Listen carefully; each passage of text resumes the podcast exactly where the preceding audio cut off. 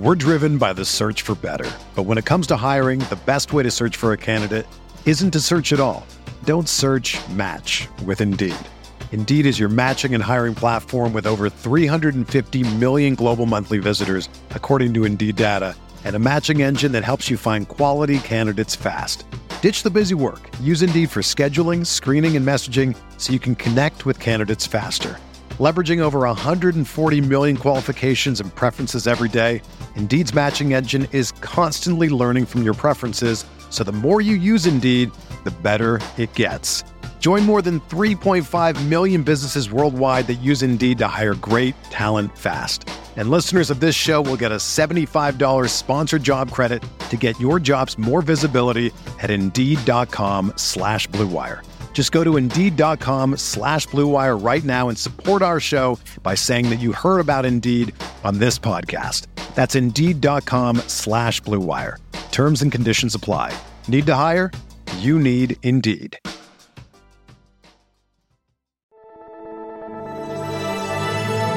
Blue Wire.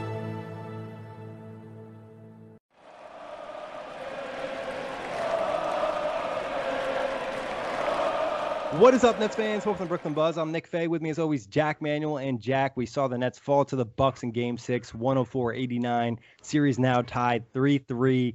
Game Seven will be in Brooklyn on Saturday. How are you feeling, Jack? My Joe Harris standum is waning. Yeah, tough game for Joe. Tough series for Joe. We'll jump to that and plenty more. You can find the Brooklyn Buzz on all streaming platforms. But Jack, where do we start? Look, it was Kevin Durant and no one else tonight, Nick, because Yep. he did everything that he could. Obviously, he couldn't produce the heroics that he did in Game Five, but he certainly put up the numbers that we expect from a guy like him. But uh, we didn't have a Jeff Green tonight. You know, I thought Yep. James Harden was admirable in his absence, but uh, outside of, I guess, a little bit of here, a little bit of there, there wasn't enough. There wasn't anyone sort of co-signing you know, Kevin Durant and his greatness. And you know, against a team like the Milwaukee Bucks who plays well enough and it looks they don't deserve to be where they are given the the Brooklyn Nets and their injuries and everything that's been happening with them. But they're doing enough to get the win, and the Nets aren't playing well enough outside of our lone superstar. Yeah, I mean that's really it, Jack. The Nets are not producing enough offense. You know, 89 points. Like we've seen them score, I think 80 twice in the series now, and obviously a lot of that is due to injuries. You know, with just James Harden, Kevin Durant alone, you feel like that offensive pop would be there. James Harden, you know, had some good moments in this game, but again, can't really run, can't put much pressure or explosion on that hamstring, so he's limited out there. You know, we talked about Joe Harris struggling, Landry Shamet struggling. You got a little production out of Blake Griffin, but he's not going to give you a ton at this point in his career. And you mentioned it, Jeff Green didn't match that performance, which you didn't anticipate. It felt like in this one for Jeff Green, I'm not giving him a pass. You know, I expect him to play a little bit better, but it seemed like his foot was bothering him a little bit more. Saw him grimacing a little bit, coming down from some high jumps on rebounds or whatever it was. So, just a lot of issues in Brooklyn right now, and they just desperately need someone to step up, not named Kevin Durant. That's really what it is. You know, we know what KD can produce. Like you said, 32 points, 15 to 30 from the field, two of eight from three, 11 rebounds, three assists. Did have seven turnovers. Some credit to the Bucks defense. Some of that was KD being a little bit sloppy, but you know, it's it's not going to be enough. You know, KD could have probably dropped 50 in this game, and the Nets probably would have lost because that's just how little of production they're getting from the rest of the team. Yeah, James Harden was the next best scorer on one hamstring with 16 points, and he had you know he insane. was he had 14 of those in the first half. It was five or seven from the field. Now he ended up five and nine. Hit a couple of free throws later on. Three of six from three. It seemed to me that all those buckets were on Giannis, Mister AKA No Bag Giannis, Greek Freak under the Antetokounmpo. But look, you can't ask for more from, from James Harden because he Yep. him playing is is something nothing short of miraculous. Jeff Green, similar. You know, it needs to be Joe Harris. It needs to be someone off the bench, a, Landry Shamet or whatever. I'm going to give Landry somewhat of a pass just because of the, the lack of rhythm that he's getting. Um, but you know, it has to be him. It has to be Joe. One of those guys just hit a couple of threes for us. Give us a, a bit of rhythm because uh, look, the after the ridiculously stupid, inept foul by Joe Harris now on Khris Middleton, the Bucks went on a 14-0 run, and the Nets lost by 15. Nick, you know they cut it down to five. You know they went on all these little mini runs that the Bucks went on. The Nets were able to respond in some sort of way, but they just opened up with just low, inept, I, low IQ, no basketball feel, dumb, dumb plays by by Joe Harris and others. Yeah, and Jack, it kind of gets to a point too. Is obviously Joe Harris with the dumb fouls, and there was a lot of offensive rebounds that kind of allowed the the Bucks to prevent that big Nets run because, like you said, in that specific play, um, it felt like the Nets were about to pop the top in the game. Joe Harris finally hit a three, and then the next possession he fouls Middleton on just a play that's stupid, and it's just something he typically doesn't do. You know, occasionally he'll foul in the closeout, but he had his hand in the cookie basket for essentially no reason. He's not going to steal the basketball, something he's tried to do a little bit too much this series it's just like some of the smaller elements in this game, they're not even you know executing in comparison to just the offense. And like you said someone's going to need to step up. But kind of leads me to the khris middleton thing is like we talked about it in the preview with matt brooks. We talked about on different recaps. Middleton's the guy that you really need to slow down and he's been excellent in milwaukee. And some of that is him hitting tough shots but some of that is just the nets giving him open shots. Like he's the one guy who can consistently knock down threes. And there was a back to back possession in the first half of this game where he got two wide open threes. He finished the game with 38 points, 11 to 16 from the field, 5 of 8 from three, 11 to 12 from the free throw line. A lot of those were on three point fouls, which, you know, maybe one or two were iffy, but for the most part, they were fouls. So it's just like the Nets gifted Khris Middleton 38 points. They did not make his life difficult in any way. Yeah, we've talked about it. Khris Middleton is the key to this series. Jrue Holiday, despite his his round one performance, has not been himself since that series. Giannis, no bag under the kumpo. You know, no bag, ladies and gentlemen. I'll put it out there. No cap for the no bag. Um, he's been, you know, he's going to get his own because he's got big muscles. But uh, uh, look, uh, other than that, you know, we talked about, you know, how early in the series, you know, the Nets made life tough for Khris Middleton. He would be the key to the series. You know, he's their best shot maker down the clutch. He's going to be the guy, and you know, he did nothing in game five of the sort, but you give guys an opportunity to get into rhythm, it's going to yep. allow them to get into rhythm. You know, Khris Middleton's better than Joe Harris. He's getting open shots. He's going to hit them. Um, you know, it's just. I think that the the Nets didn't give themselves much of a chance tonight. You know, the the Bucks didn't play great basketball either. The, the fact that the Nets were able to hang around for so long, despite not really getting in out of like first or second gear, you know, is a yep. credit to them or a discredit to the Bucks? I don't know, one or the other. But yeah, it, it, it's just pretty simple, Nick. You know, for the Bucks, stop KD. For the Nets, stop Khris Middleton. Yeah, I mean it is pretty simple. Obviously, the Nets still need to produce more offense, but I think that's a big component. You know what I mean? And I think Khris Middleton, like we saw in some of the Nets wins, those double teams had frustrated him, forced him into some bad passes, kind of forced him into some tough isolations. But when he's going against smaller defenders and Joe Harris and Landry Shamet, he looks very comfortable. You know, maybe that means play Bruce Brown more. Maybe that means play Nic Claxton. I'm not really sure but his life is just kind of too easy at this point. And you can't ask Kevin Durant really to defend him because you need KD's rim protection so bad. And obviously, he's one of the only players really tall enough to defend Brook Lopez in different aspects as well. So it's like the Nets really need two Kevin Durant's in this situation to deal with Khris Middleton. But again, just guys have to step up and be better, and they have to try to disrupt him a little bit more. Why did Bruce Brown only play five minutes? I would just guess that Steve Nash has kind of looked at it from an offensive perspective. I think it's just you're giving of, Joe, Joe, Harris 36 minutes. Look again, look, I'm, this is going to be an, an unrecognizable Jack Manuel on this podcast, ladies and gentlemen, because I wasn't on the episode five podcast, um, the game six, game five podcast, sorry, but Joe Harris is. I, I showed a level of enthusiasm and motivation and positivity in the morning, and then even another little pre-game little rev up. But you know, I need to remain a sense of objectivity about how poorly Joe Harris has been.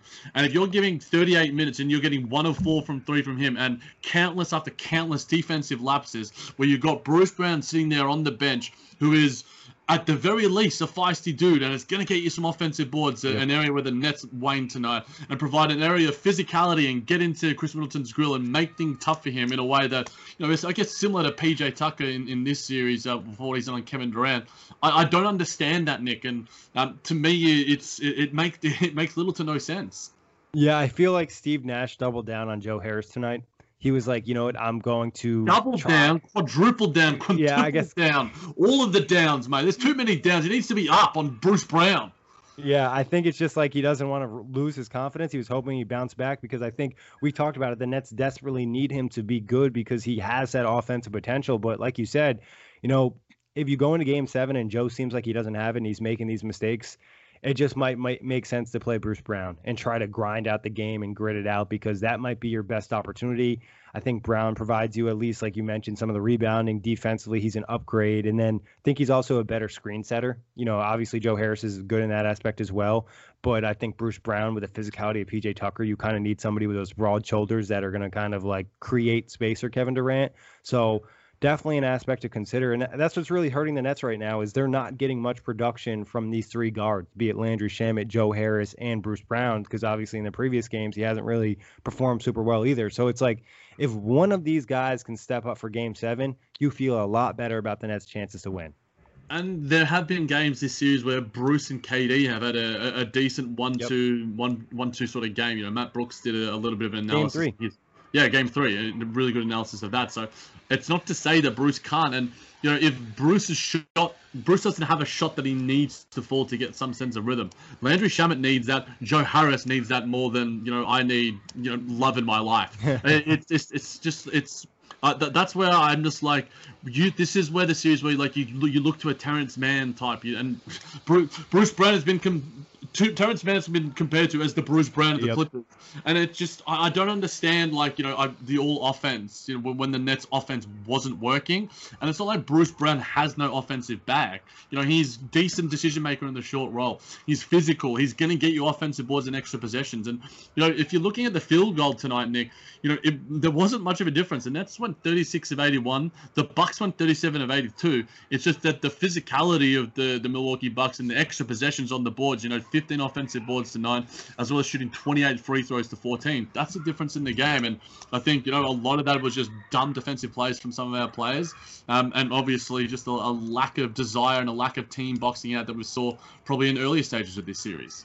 Yep. And I think also from some of the other guys, you know, in James Harden, Kevin Durant, they looked a little bit fatigued in some of the rebounding aspect. But like you said, other guys need to step up. And that's really just what they're not getting. Like as good as any superstar can be, we've seen this a million times with guys across the league. Like you can only do so much as one player. Yeah, Kevin Durant had a god mode performance in game five, but even then, Jeff Green still put up 27 and was seven of eight from deep. Like, if you're getting no other production, it's just extremely difficult to win. I mean, ideally, the best thing that could probably happen to Brooklyn in game seven would be just a hot shooting start from three because there's numerous guys that can get hot and knock down shots. But right now that's their best avenue of offense against this Bucks team that is still, you know, talented. They haven't necessarily played up to their highest level and they definitely have been coached their highest level, but they still have a lot of good players in that team. And the Nets right now are obviously shorthanded, missing Kyrie Irving and like we mentioned, James Harden kind of a shell of himself right now and other guys kind of banged up as well, including Jeff Green. We're driven by the search for better. But when it comes to hiring, the best way to search for a candidate isn't to search at all. Don't search match with Indeed. Indeed is your matching and hiring platform with over 350 million global monthly visitors, according to Indeed data, and a matching engine that helps you find quality candidates fast. Ditch the busy work. Use Indeed for scheduling, screening, and messaging so you can connect with candidates faster. Leveraging over 140 million qualifications and preferences every day, Indeed's matching engine is constantly learning from your preferences, so the more you use Indeed, the better it gets. Join more than 3.5 million businesses worldwide that use Indeed to hire great talent fast. And listeners of this show will get a $75 sponsored job credit to get your jobs more visibility at Indeed.com slash BlueWire. Just go to Indeed.com slash BlueWire right now and support our show by saying that you heard about Indeed on this podcast. That's Indeed.com slash BlueWire. Terms and conditions apply. Need to hire? You need Indeed.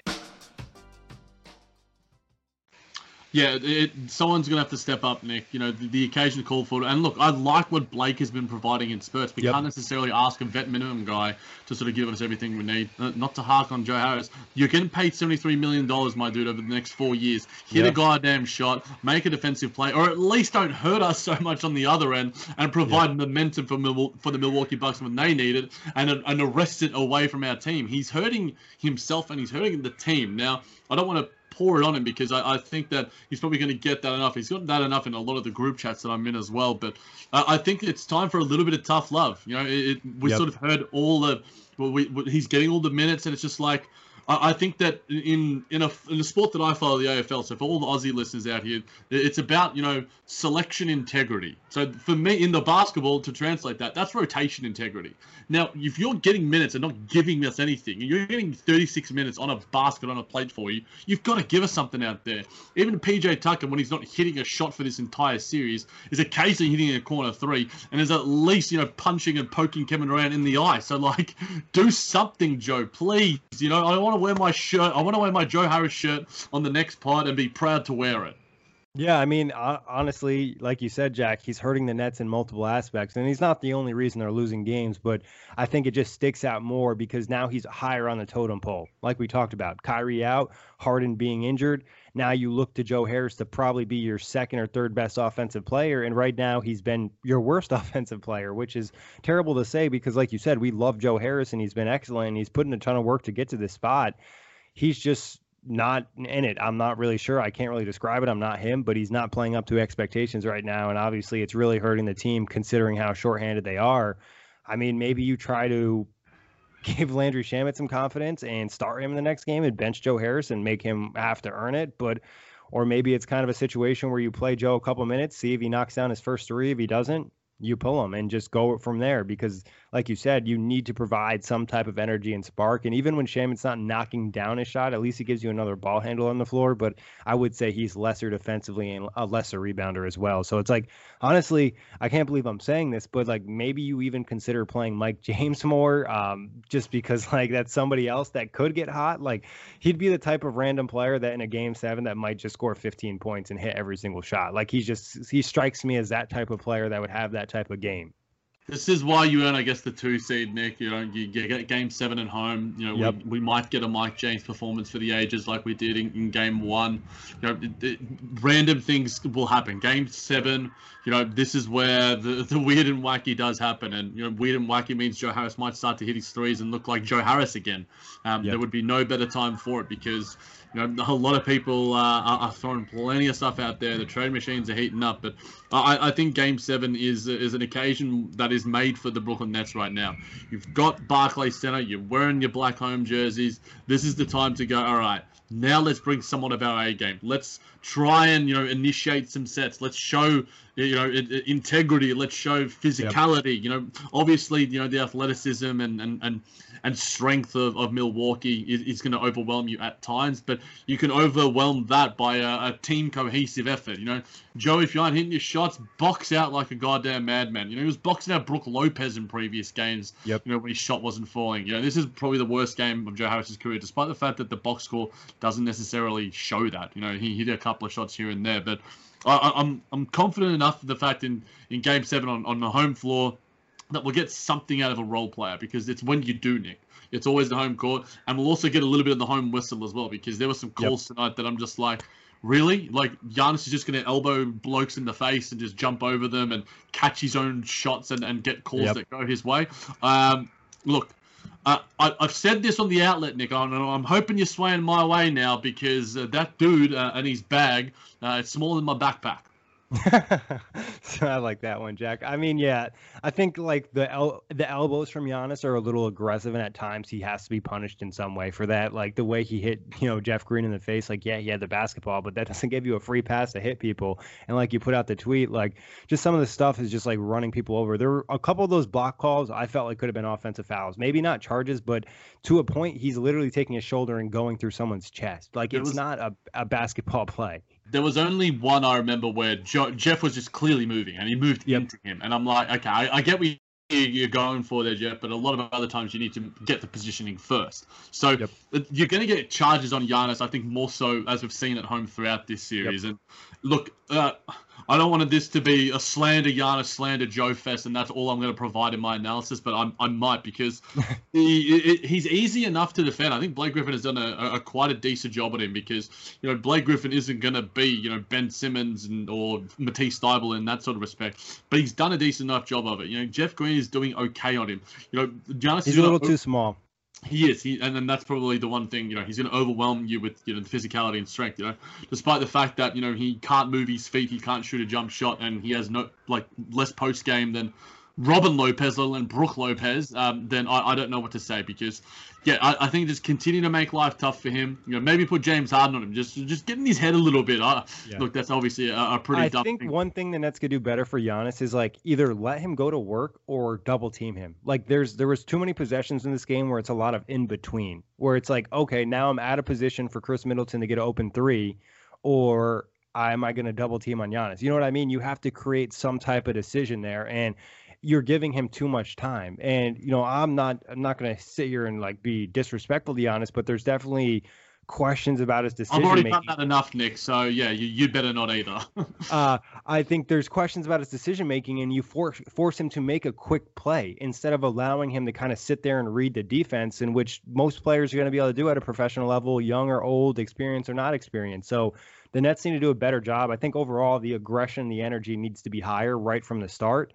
And that's something that hopefully will happen with the home fans and the home crowd and just kind of get that momentum going. And I think another issue that's kind of happening, this is kind of correlated to the James Harden. Back up that with the, the yeah, Giannis yeah. thing. Um, in terms of making life tough for him, when the Nets hit their shots, it allows them to set their half court defense. Yep.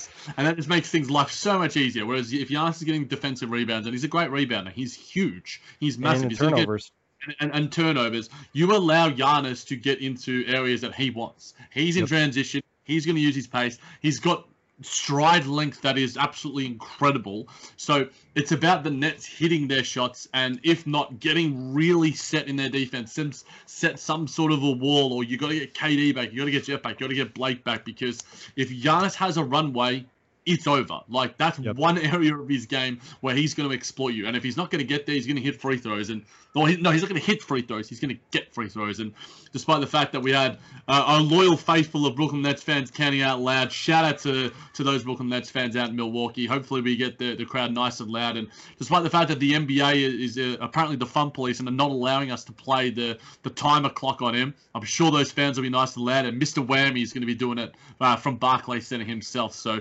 yeah, I think the Nets need to just. Th- those are a couple of adjustments that I think can also help them uh, in stopping the the Greek no bag freak. uh, I think just another thing on the Giannis thing, uh, it's just like the free throw shooting thing. It's just getting to a point where it's like excessively long. And from a viewing perspective for the NBA, like they have to consider how boring this is. That we literally have to sit there for like 30 plus seconds for every time he gets a free throw. And like I don't care if the Nets get the ball back, but the refs need to just tell him like, bro, you need to hurry the hell up. Like this is just taking too long. Scott Foster did it a little bit in in game one, but Scott Foster. Yeah I mean, I, I, don't have enough. I don't have many nice things to say about Scott Foster, but yeah, my kids, are the kids that I teach are quicker at figuring out palindromic numbers from zero to ninety nine than Giannis is at hitting one free throw. Dribbles like six times. Like my dude, take a lesson from Steph Curry, Kyrie Irving, Kevin Durant. Couple of dribbles, bang. It's just, it's idiotically insane right now. The, the, the he's getting a leeway, and it's just like we've heard coaches say, we heard Steve Javie say these sort of things. It's like you know, I'll give them like twelve or thirteen seconds or whatever. It's just like. But that's not the rule. The rule is yeah. 10 seconds. It's like, all right, I'm going to give him like defensive like six seconds. It's just like, what are you talking about? Um, look, I'd be petty if I was the Nets and say I want it every single time, and like yeah. I would, I would make a real issue about it uh, going into Game Seven because the Nets are shorthanded. They need to be petty. That's kind of where they're at right now. And talking shorthanded, getting Chris back to James. Up, Nick. That's all I'll say. Chris pull that shit up. If Giannis had an untucked jersey, Chris Paul would be talking his shit. James Harden hopefully has learned a few things from his Houston Rockets. We know he doesn't like Giannis, and we know he abused him a couple of times today. You know, and he's loud and he's communicative. You know, get that, get that voice on, Mister Beard. Yeah, I mean, just have the whole Nets team that's on the floor start counting out loud. That'd be that'd be really funny. I don't think that's going to happen. But talking James Harden, I think one issue that's really hindering the Nets uh, offensively with him is that he obviously does not have that burst, and it's taking him a long time to get across half court, and it's taking him a long time to get into sets. And then by the time you're getting the ball to X, Y, or Z, mostly Kevin Durant, you're looking at seven seconds or less on the shot clock, and that's just putting the other team at an advantage because now the clock is defending you and also the bucks defense is defending you and it's also a good chance you're going to have to force something up at the end. So it's just like that's an element where they need to fix. You know maybe that's james harden not bringing the ball up the floor. He can still run the offense but maybe that's more blake griffin jeff green joe harris whoever's out there bring the ball up because that is really killing them and they need to play with more pace Yeah, and, and it's a hard thing. It's a hard conundrum, I guess, because Yep. you know James Harden with the ball in his hands is when he's at least able to display some of his prowess, even Yep. if he has been limited to to a great extent. So,